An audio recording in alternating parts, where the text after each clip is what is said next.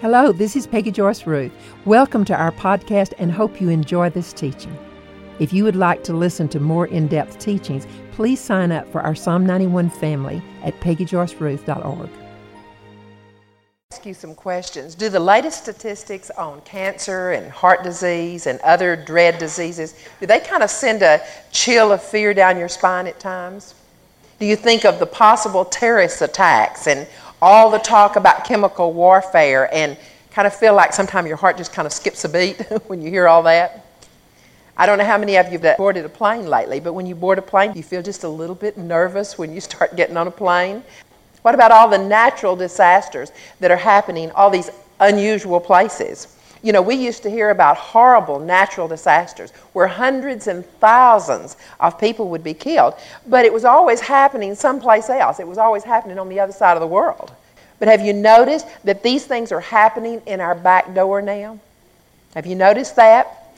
Do you sometimes wonder if there's any place in the world that's safe to be able to hide? Back in the 1950s, things were so predictable I've noticed that the word predictable is becoming very obsolete. You know, every decade it becomes more and more obsolete because fear is just running rampant because of the uncertainty of the times. Constant changes are everywhere. Everywhere you look, you really can't depend on anything because the changes are coming all the time. And nothing seems to be stable. But I want to tell you this morning did you know that there is an answer? This is what I'm wanting us to hear with all of my heart. And that answer is a message that absolutely is just burning in my heart. It's just been burning in my heart for, oh goodness, probably two years now. I actually lie awake sometime at nights just trying to think how I can get this message out. Because this is a truth from God, this is a promise. This is a covenant that God has made, and just like Jack was saying earlier, I mean, it's something we can sink our teeth in because it's been reserved for these end days.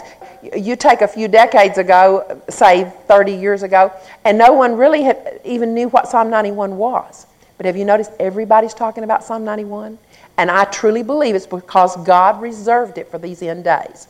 In fact, just this past year, most of you know that God told me to, to write this book as another means of getting this message out. And I call the book Psalm 91 God's Umbrella of Protection.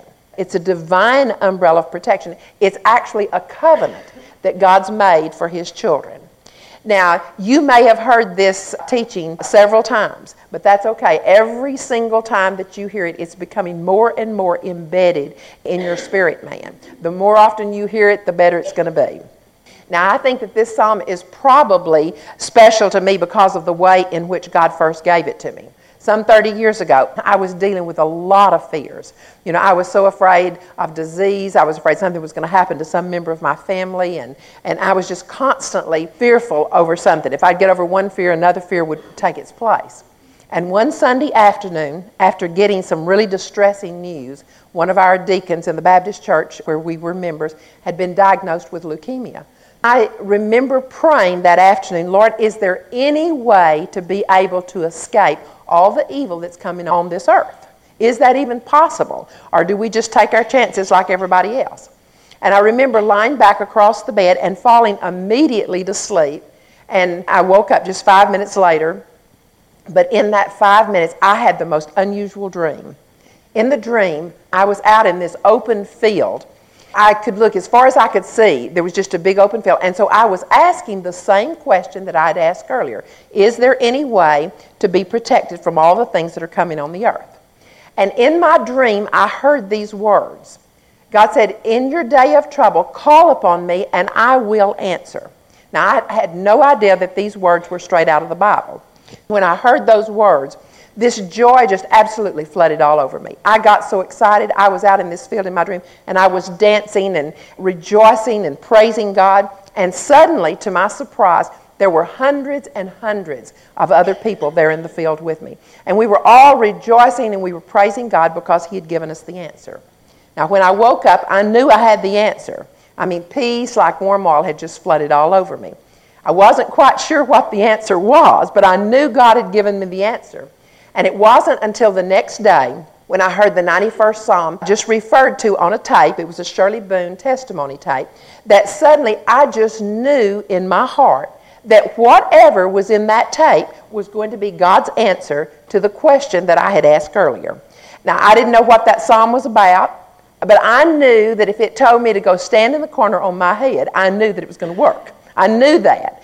And so I nearly tore my Bible up, turning to Psalm 91 to see what it had to say. And I could hardly believe my eyes because there in Psalm 91, verse 15, were the exact words that I had heard in my dream. In your day of trouble, call upon me and I will answer. And you should have seen me. When I saw that, I'm going to tell you what, I had to run away. I was just, I was bouncing and jumping. And I mean, it was so supernatural that I knew that God had given me the answer that I had been looking for. Now, I began to study Psalm 91 as though my very life depended on it. What I didn't know at the time, my life did depend on it. I spent months and months just dissecting every word of it. Now, my prayer today is this psalm is going to become as dear and precious to you as it is to me, and I think to most of you it is. In fact, I believe that those of you that are listening and those of you that will get the message from reading the book, I truly believe that you're among the Christians now who were pictured with me in that open field, who will, through this message now, get your answer to that question can a person be protected in these turbulent times? Now, this psalm is not just something to comfort. I've heard so many people say, Well, I've read Psalm 91 and it's such a comfort. Listen, this is not a psalm to comfort you. This is a psalm that God has given to us that will literally save your life. That's what I'm wanting you to hear. It's literally there to save your life.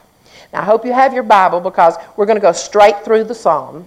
In verse 1, it says, He who dwells in the shelter of the Most High will abide in the shadow of the Almighty. You know, have you ever been in a house with a big fire going in the fireplace and you were watching this huge electrical storm that was going on outside and you just felt so warm and cozy on the inside because you knew that even though there was a horrible storm going on outside, it couldn't touch you. You were safe, were protected. Okay, that's exactly what this psalm is all about. Did you know that there is a place in God, there's a secret place for His children who want to be protected? And it's an actual place where you can have physical safety and security.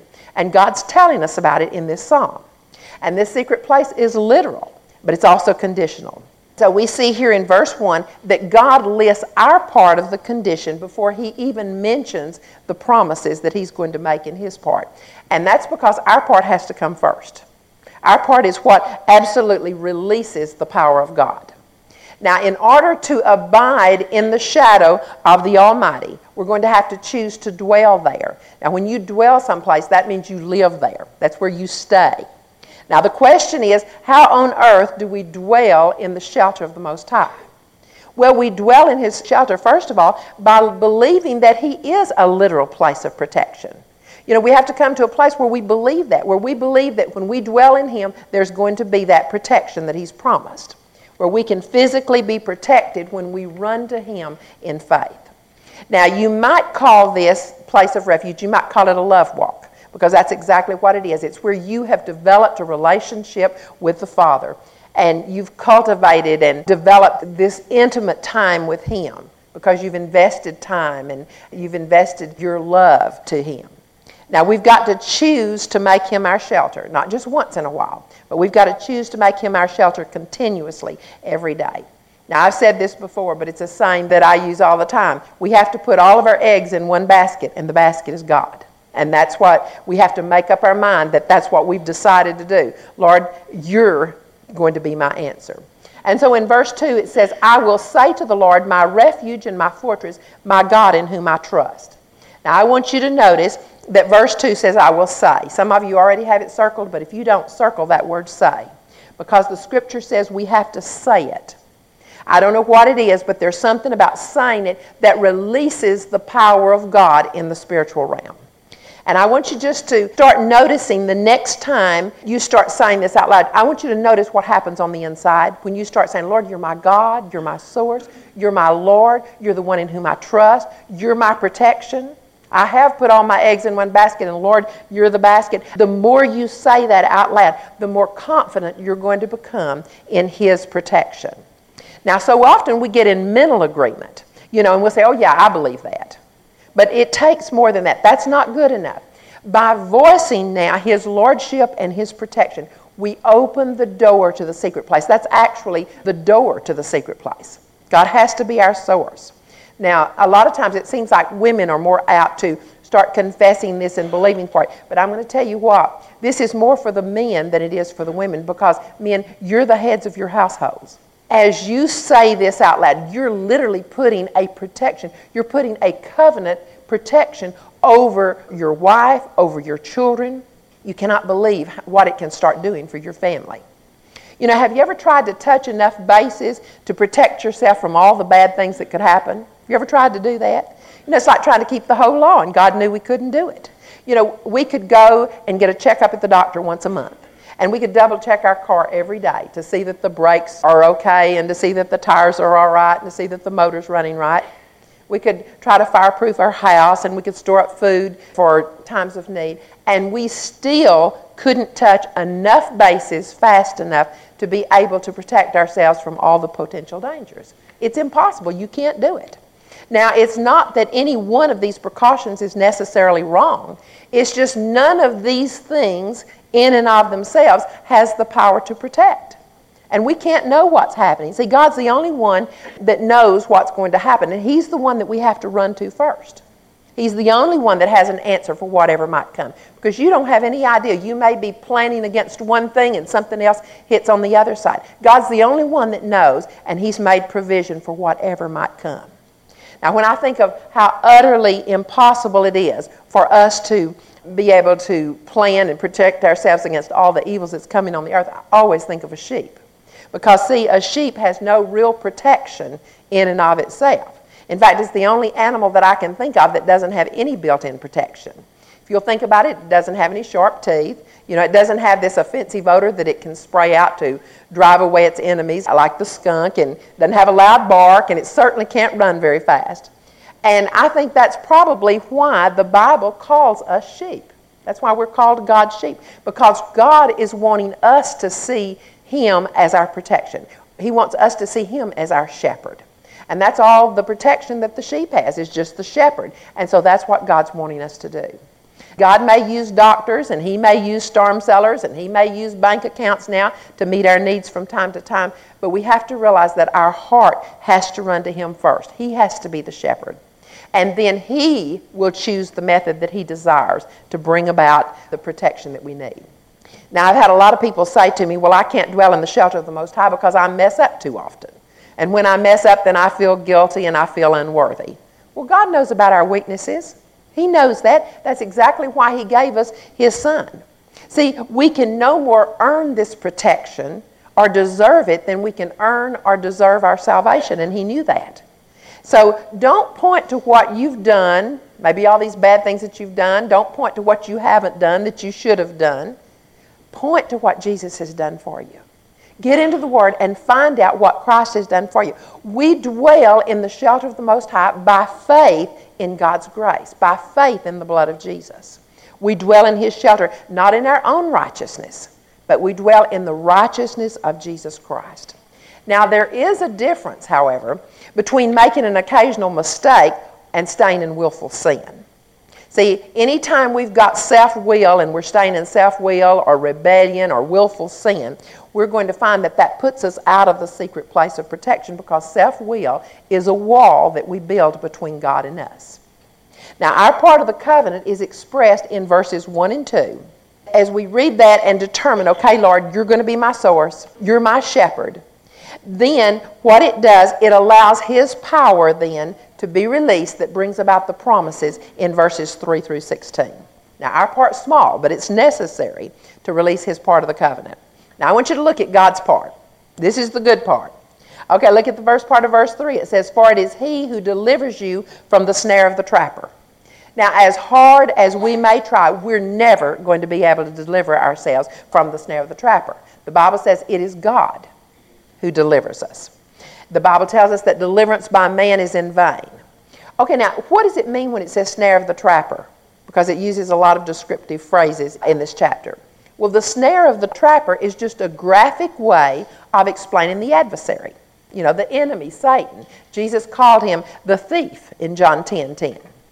Have you ever seen a movie where the fur trapper would go deep into the mountains up in the cold climate and he would bait these big steel traps and he would cover them over with leaves and then he would wait for some unsuspecting animal to step into those traps? Well, those traps are not there by happen chance. That trapper had taken very much care to put those traps in exactly the location, the strategic locations where they could best catch the animal. Well, that's exactly a picture of what the enemy does to us. And that's why he's called the trapper. Because those traps that he set for us, they're not there by happen chance. They're custom made, they're baited specifically for each one of us. Because, see, the enemy knows exactly what thought to put in your mind that will best lure you into his trap. He knows the fear to hit you with.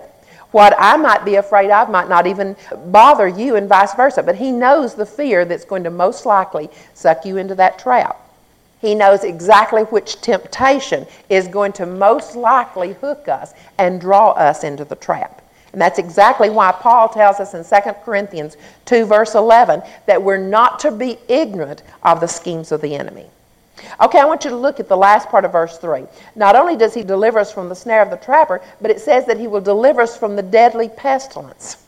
Now, I've always thought that pestilence was something that attacked crops. I always thought it was something like bugs or, you know, locusts or grasshoppers or mildew or spider mite or, you know, root rot. But after I did a word study on this word pestilence, I found out to my surprise that pestilence has to do with people. Doesn't have to do with crops. And this word pestilence now means a fatal epidemic that hits the masses of people.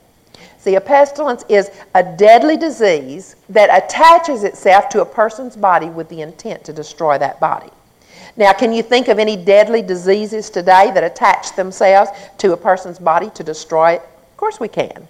You know, I mean, you can name on and on. Cancer and heart disease and diabetes and on and on you can name. But God says here, I will deliver you from the deadly disease that comes with the intent to destroy. Okay, do we as Christians even stop to consider what this is saying to us? Have you ever stopped just to meditate on that one thing where He says, I will deliver you from the deadly pestilence?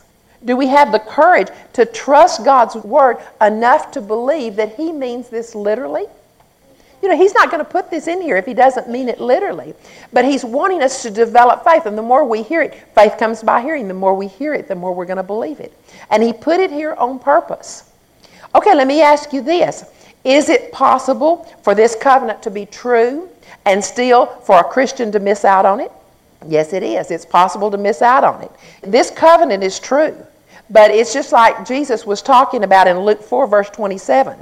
He said, In the days of Elijah, there were many lepers in Israel. But he said, None of them was healed. But he said, Elijah went to a foreigner. Naaman the Syrian was able to get the healing because he obeyed in faith. Now, not everyone is going to receive the benefits of Psalm 91. It's only going to be the ones now who will take hold of these promises and hold fast to those promises. Those are the ones that are going to benefit. But nonetheless, it's there and it is available. Okay, the first part of verse 4 says that He, talking about God, will cover you with His pinions, and under His wings you may seek refuge. Did you notice that it says under His wings you may seek refuge? It doesn't say you will, it says you may. Now, again, it's up to us to make that decision. We can seek refuge under His wings if we choose to. Now, I've used this illustration before, but God gave me such a vivid illustration of this that I'm going to share it again. Jack and I live out in the country, and one spring, our old mother hen had this brood of baby chickens. And one afternoon, the chickens were spread all over the yard, and they were just having the time of their life. They were scratching, and all of a sudden, we saw the shadow of a hawk overhead. And then I noticed something very unique that taught me a lesson that I don't think I will ever forget. That old mother hen did not run to all of those baby chickens and cover them with her wings. She didn't do that. Instead, she squatted down, she spread out her wings, and she began to cluck. And then all of those little chickens from every direction came running to her and got under those outstretched wings. And when they were all under there, she pulled those wings down tight over those baby chickens and she tucked them safely under her. Now, to get to those baby chickens, the hawk would have had to have gone through the mother. Now, when I think of those baby chickens running to their mother, I realize that it's under his wings now that we may seek refuge. But we have to run to him. He's not going to run here, there, and yonder trying to gather us all up. He's made these promises available. And he says, You run to me. And when we do run to him in faith, then the enemy literally would have to go through God to get to us. When you think about that, you just think, Oh, Lord, what a comforting thought. What a blessing. Okay, look at the last part of verse 4. It says, And his faithfulness is a shield and a bulwark. Okay, I love to realize that it's God's faithfulness to his promises that's going to be my shield. See, it's not just my faithfulness. My faithfulness gets weak a lot of times, but it's God's faithfulness to his promises.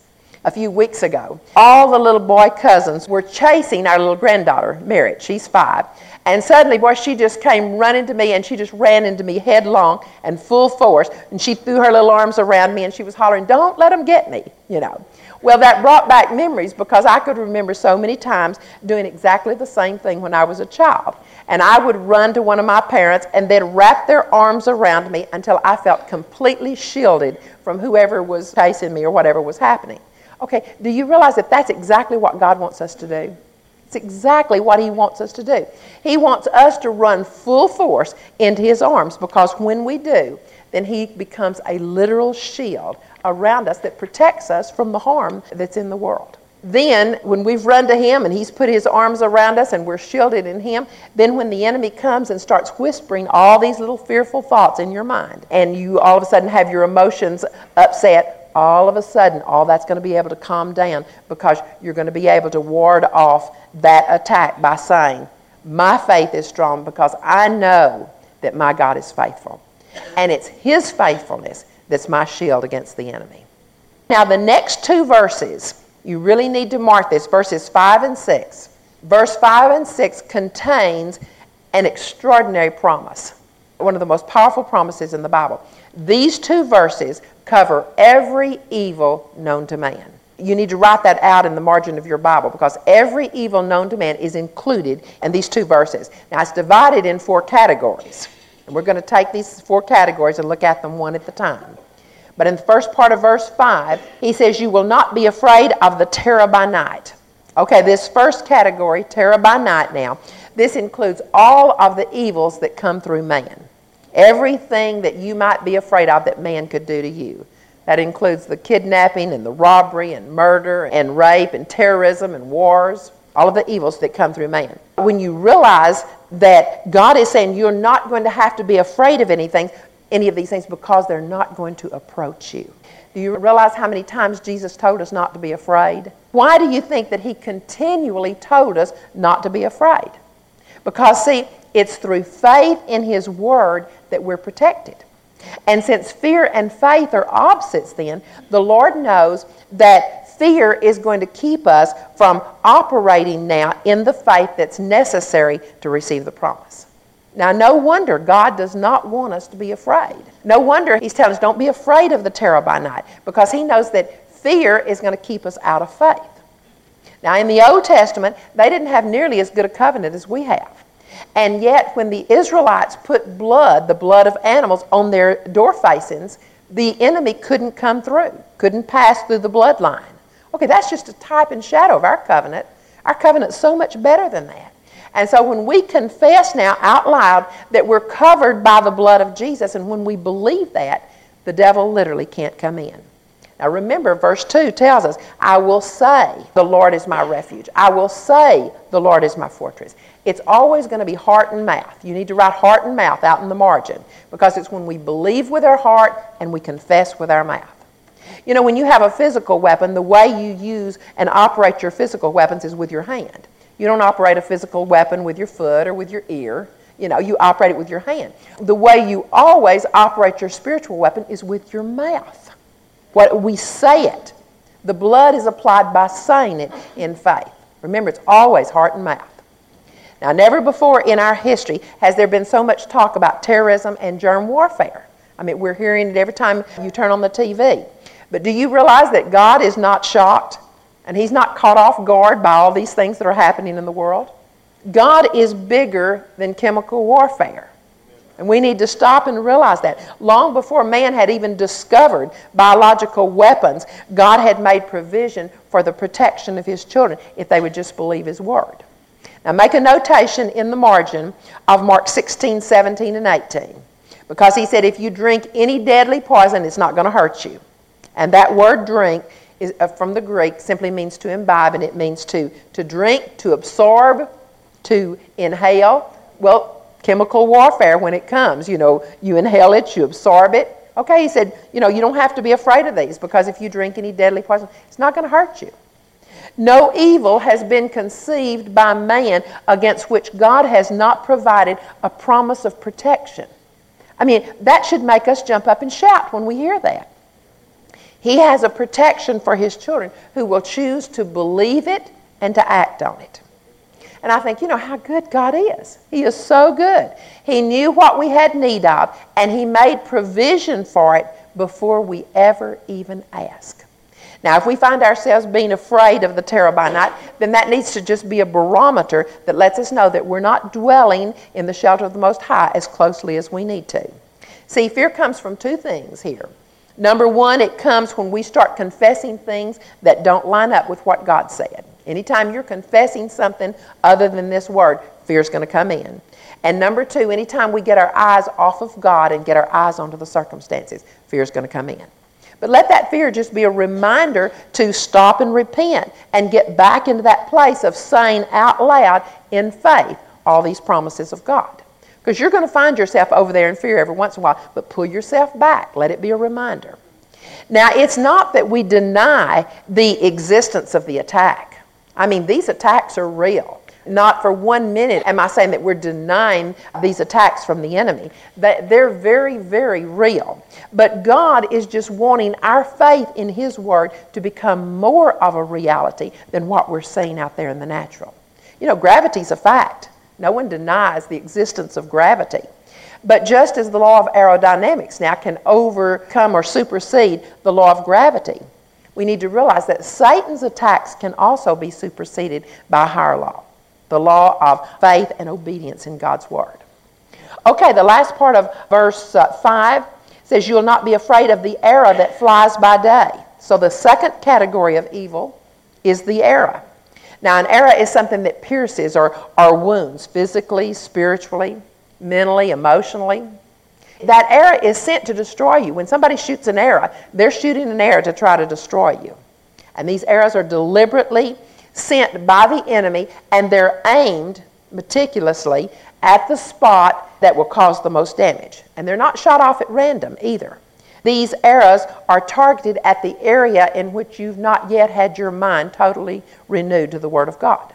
Now, that target could be circumstances aimed at an area where maybe we're still losing our temper, or maybe an area where we're still easily offended, or maybe it's an area where we're still in rebellion or we're in fear. Very seldom is the enemy going to attack you in an area where you're strong, where you've built yourself up in the faith. He's going to attack us where we're still struggling. And that's why we have to run to God. Okay, the first part of verse 6 you'll not be afraid of the pestilence that stalks in darkness. Now, the third category of evil that God names is pestilence. Okay, this is the only one that God names twice. Well, God knew the pestilence and the fear that was going to be running rampant in the end days. He knew that. And so he got our attention by repeating that promise. It's as though God were saying, Well, I said it in verse 3, but just in case you didn't hear me, I'm going to repeat it again in verse 6. You do not have to be afraid of the deadly pestilence. He's wanting us to hear this. Now, this is so contrary to the world's thinking. We have to renew our mind, we have to renew our thinking to be able to comprehend this fact that we don't have to be afraid of the sicknesses and the diseases that are epidemic in our world today. I mean, they're constantly coming out with new sicknesses and new diseases.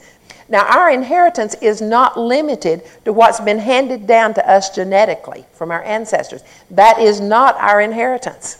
Our inheritance can be what Christ Jesus bought for us on the cross if we'll reach out and receive that, if we'll believe it. Now, in Deuteronomy 28, verse 67, it tells us that every sickness and disease, and even the ones not listed in the book, are part of the curse. But praise God, we've got Galatians 3:13 that tells us Christ redeemed us from the curse. He's redeemed us from every pestilence if we'll just believe and start appropriating this promise. Now, Renee, she gave her testimony, and I get excited every time I hear that testimony because she was diagnosed right before Christmas several years ago with lupus. I've never seen anyone grab hold of Psalm 91, and I mean, you talk about sinking her teeth in it. She wasn't about to turn it loose. And she declared that lupus was absolutely not going to remain in her body and her kidneys and her liver began to shut down. And for a while, she was just getting one bad report after another. Every time she called, I would brace myself because she'd gotten another bad report. And you know what? Most of us would have given in at that point. Most of us would have said, oh, Well, I don't know why it didn't work. That's just the way it is. And too many times we're ready to give in too fast when they told her that she wouldn't live to see a, another Christmas. Well, that's when called me and she said, I will live to see another Christmas. And Psalm 91 is what I'm hanging on to. And gradually, things began to change. She's seen three Christmases since then. And her kidneys, as they started to function, the kidney specialist called it a miracle. And the blood specialist, I think it was three different times, said, This is miraculous. And then the third doctor, after studying the test results, she came in and said, I see no lupus working in your body. That is the power of Psalm 91. But we've got to realize there's a point between point A and point B where it's very easy to give up and give in to the world. And when it's the hardest to stand is when we have to determine in our heart, Lord, I am not turning this loose. This is a promise that you've made to me. And Psalm 91 is truth, and I'm going to walk in it. And that's what she did, and she saw the results of it. Okay, the last part of verse 6 says, You'll not be afraid of the destruction that lays waste at noon. This is the fourth category of evil it's destruction. Now, destruction takes in all of the evil over which man has no control.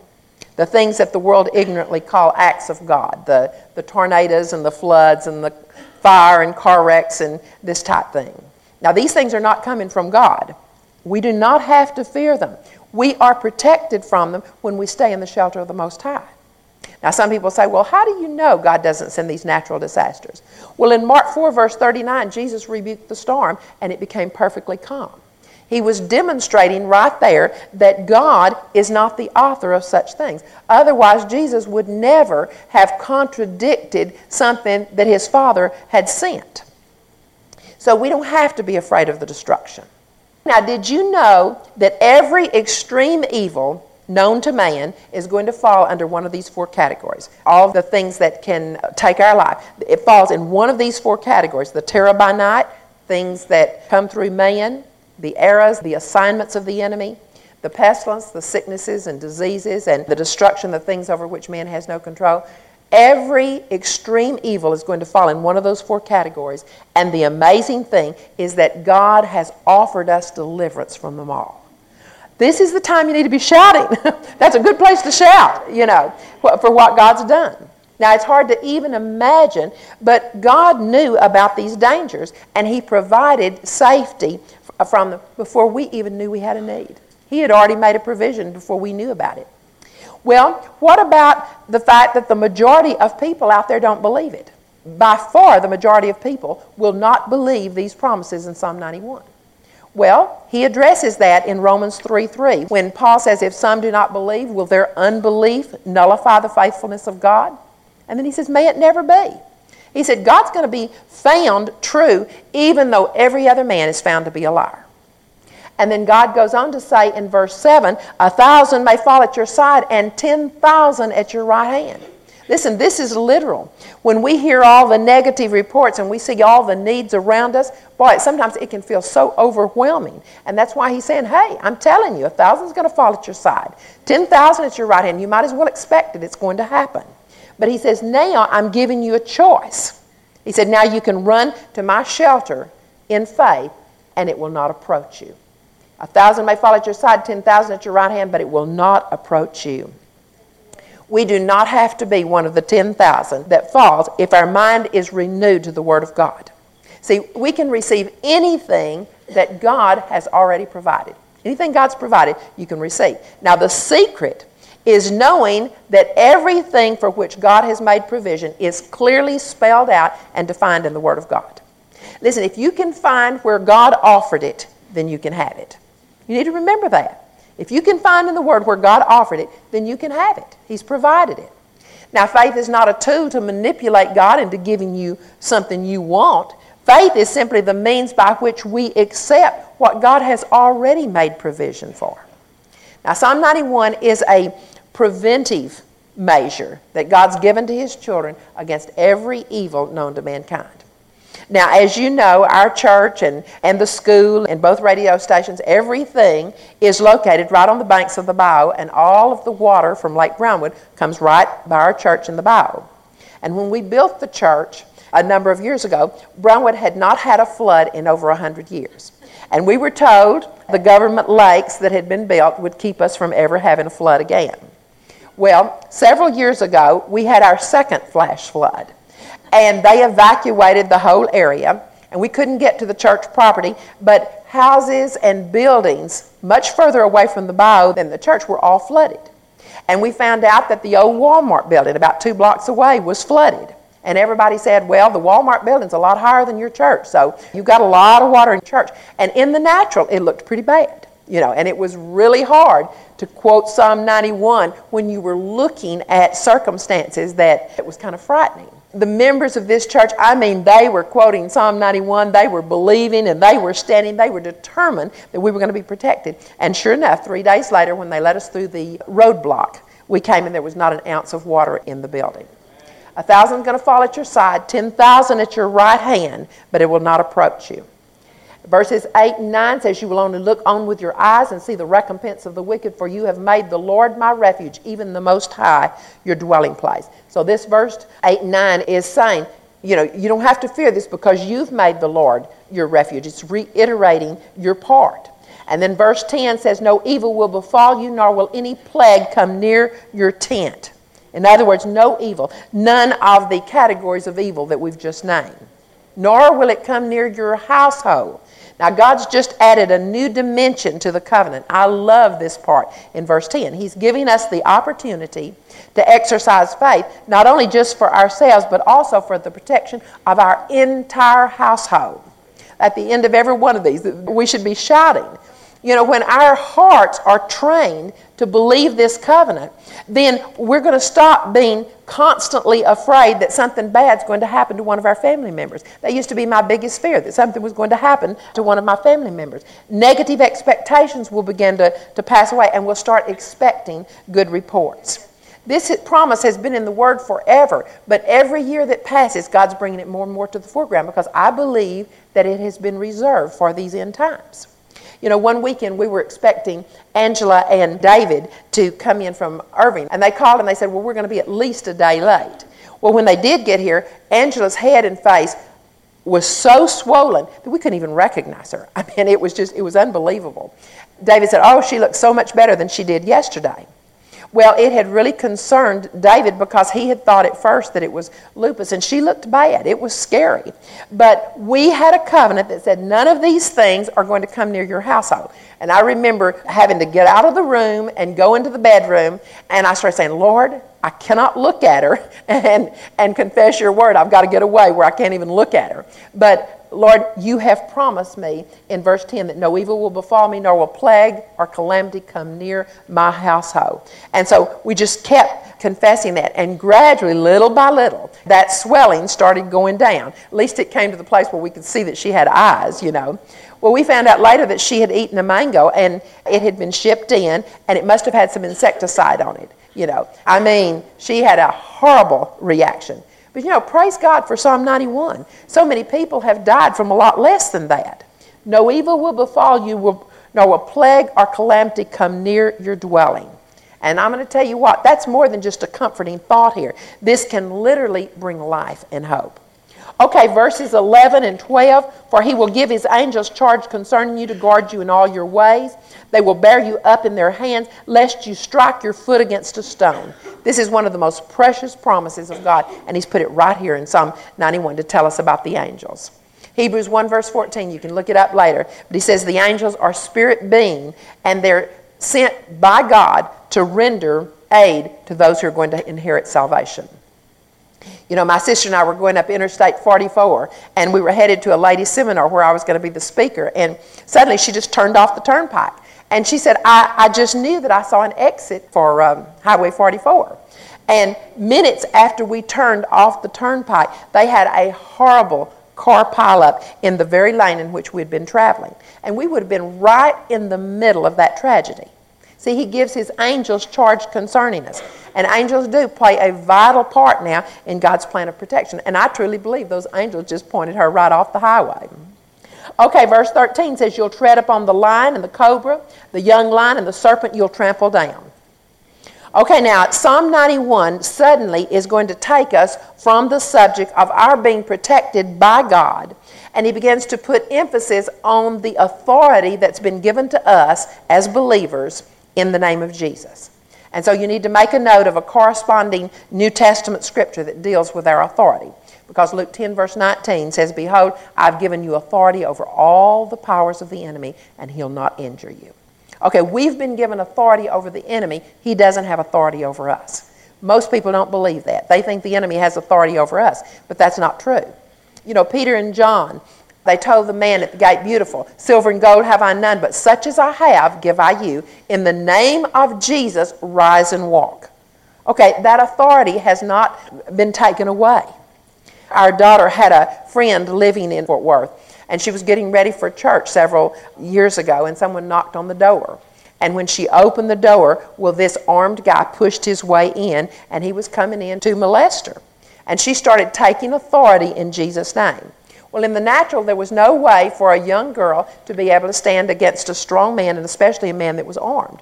But she was so confident in her authority that he finally just became immobile and she was able to escape unharmed. This word works, our authority works. But we need to ask ourselves now Am I confident enough in my authority that I can boldly declare in the face of an attack I am in covenant with the living God. I have a blood covering protection that protects me from all harm. So, in the name of Jesus, put down that gun, or in the name of Jesus, leave me alone, or whatever. You know, are we that confident? See, if we don't have that kind of courage, then we need to meditate on these authority scriptures until we become confident in who we are in Christ Jesus. Many, many times I'll lie awake at night and I will let these authority scriptures go over in my mind, saying them, you know, just above my breath, because I want to keep this flowing in me to let me remember the authority that I have in Jesus. See, it's not good enough after we face the attack.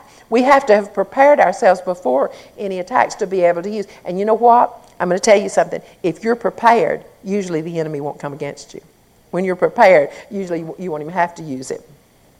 Now, at new birth, we immediately have enough power at our disposal to tread on the enemy without being harmed.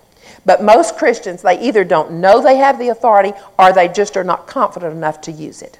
But you need to ask yourselves now how often do I believe the word enough to act on it? Do I believe it enough to act on it? How many times do I act on it in a week? Now, in verses 14 now through 16, we're going to find that the psalm moves now from talking in third person about God's promises to God speaking to us personally now to declare promises to us in first person. Now, this is the voice of God, verses 14 through 16, speaking prophetically to each one of us. Now, in verse 14, you need to put your own name there. God says, because He, because Letha, because Luann. You know, put your own name there. Because he has loved me, therefore I will deliver him or deliver her. Okay, now in these three verses, 14, 15, and 16, he gives us seven promises. And we need to take special note of the fact that these seven promises are reserved for those who love him. He said, Because he has loved me, therefore I will do thus and so. Okay, first of all, we need to ask ourselves do I really love him? Be honest with yourself. You remember when Jesus asked Peter, Do you love me, Peter? And can you imagine how Peter must have felt when he asked him the third time, Peter, do you love me? Even so, we need to question ourselves because these promises are made only to those who have genuinely set their love on God. And of course, the Bible says if we love Him, we'll obey Him. So our obedience now shows us if we love Him or if it's just lip service. Okay, so do you love him? If you do, then these seven promises are for you. Now, a promise of deliverance is the first of the seven promises made to the one who loves God. Because he's loved me, therefore I will deliver him. Okay, now from what is God going to deliver us? Okay, he's going to deliver us from every evil that we've listed so far, every evil known to mankind. That's a tremendous promise.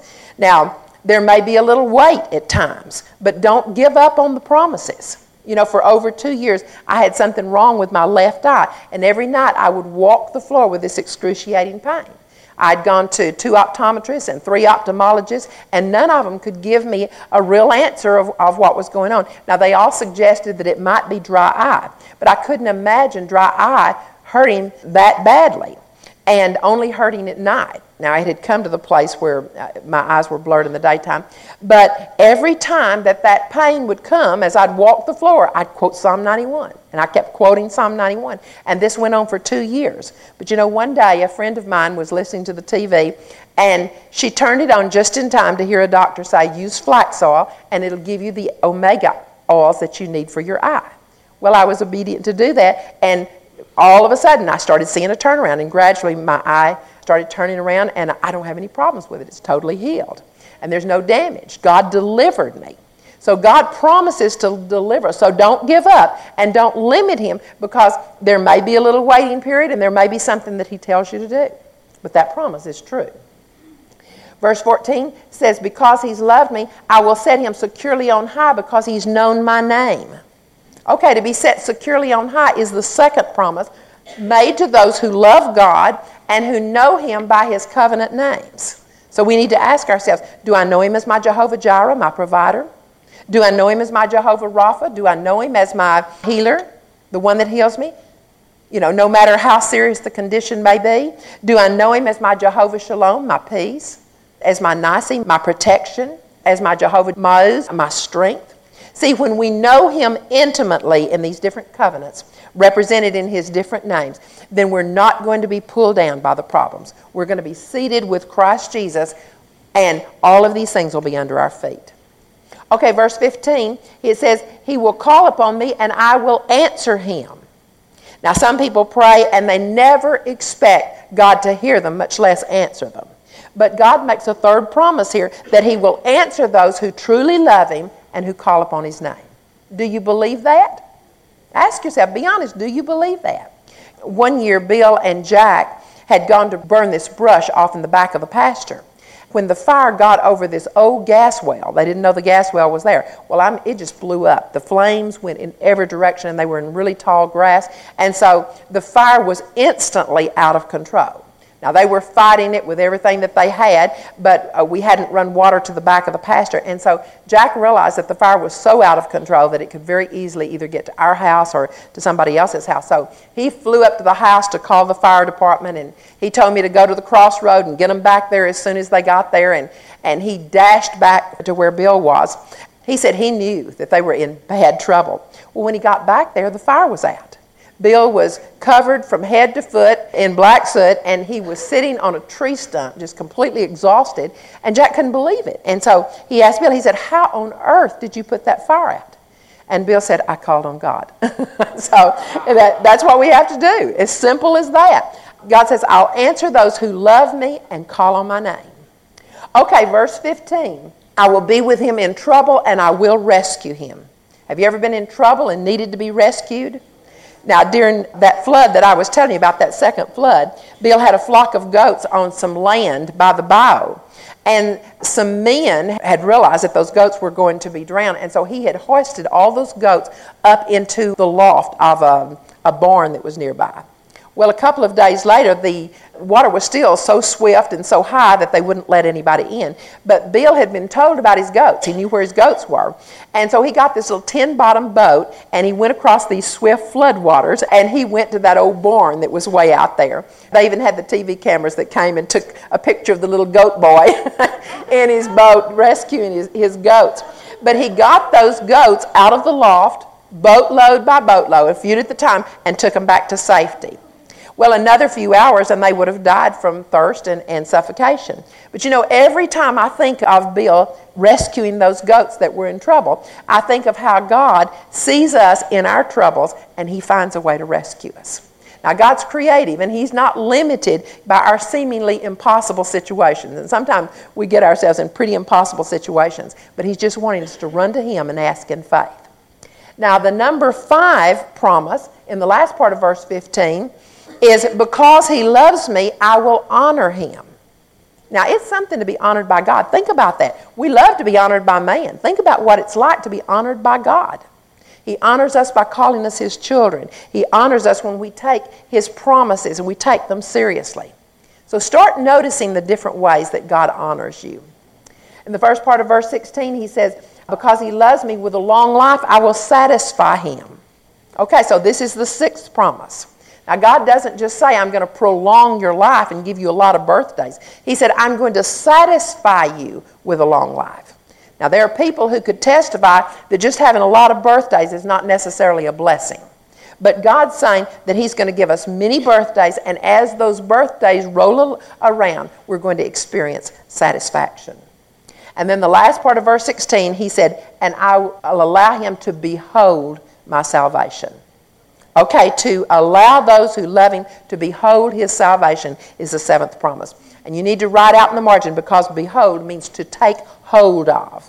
In other words, a lot of people are surprised when they look up the word salvation and they find out that it has a lot deeper meaning than just a ticket to heaven. Salvation in the Hebrew and in the Greek means it takes in health, healing, deliverance, protection, and provision. And so when it says that he'll let us behold, take hold of his health, healing, deliverance, protection, and provision. And He's wanting us to reach out and take hold of Him in all of these areas. Jeanette Renfro was awakened from a deep sleep one night and she saw in a vision, she saw her son drowning. And she took hold of those promises there in Psalm 91 and she started taking authority. And finally, then, in the vision, she saw him miraculously picked up out of the water, and she said he looked like a little drowned mouse in the vision when she saw him. But she knew at that point that the danger had passed, and so she said she made an entry in her journal, and she just went back to bed. Well, it was months later when the son came home, they started talking, and she told him about the night when she had interceded for him. And she found out that he had indeed had a, a drowning experience that had almost claimed his life. And when they looked it up in the journal, they found it, that it was the exact day that she prayed. It works. Intercession and using your authority, you need to write those two things down because intercession and using your authority, that's another way of taking hold of the salvation that covenant provides. Now, it just seems like a dream to me now when I think way back there about that day when I asked God that pertinent question Is there any way to escape all the dangers that are coming on the earth? I think when I asked that question, I probably didn't really expect an answer. You know, I just was voicing my frustration. But when I asked that question, that seems like so long ago. But little did I know that He was going to give me a dream that not only was going to change my life, but was also going to change the lives of hundreds of other people who heard and believed. Now, my mind can't even comprehend of a God who loves us this much. I can't even comprehend of a God who would love us enough now to make this kind of covenant to protect his children from every evil known to man. But that's the kind of God we serve. That's the kind of God we serve. Father, we just want to say thank you there's no other way, there's nothing else that we can say except just thank you, Lord. Thank you for doing this for us. Father, I thank you for this promise. I thank you that you gave me the privilege of writing a book to put this covenant in, in book form. I thank you, Father. We bless this book, and Father, I'm believing you that it's going to go out and it's going to bear much fruit. And we just ask by the power of your Holy Spirit that you'll take this book and that you'll send it into the places where it needs to be and that you will cause it, Lord, to accomplish everything that you want to accomplish. Thank you for listening. Please share this teaching with anyone you think it would minister to. If you would like to listen to more in depth teachings, please sign up for our Psalm 91 family at peggyjoyceruth.org.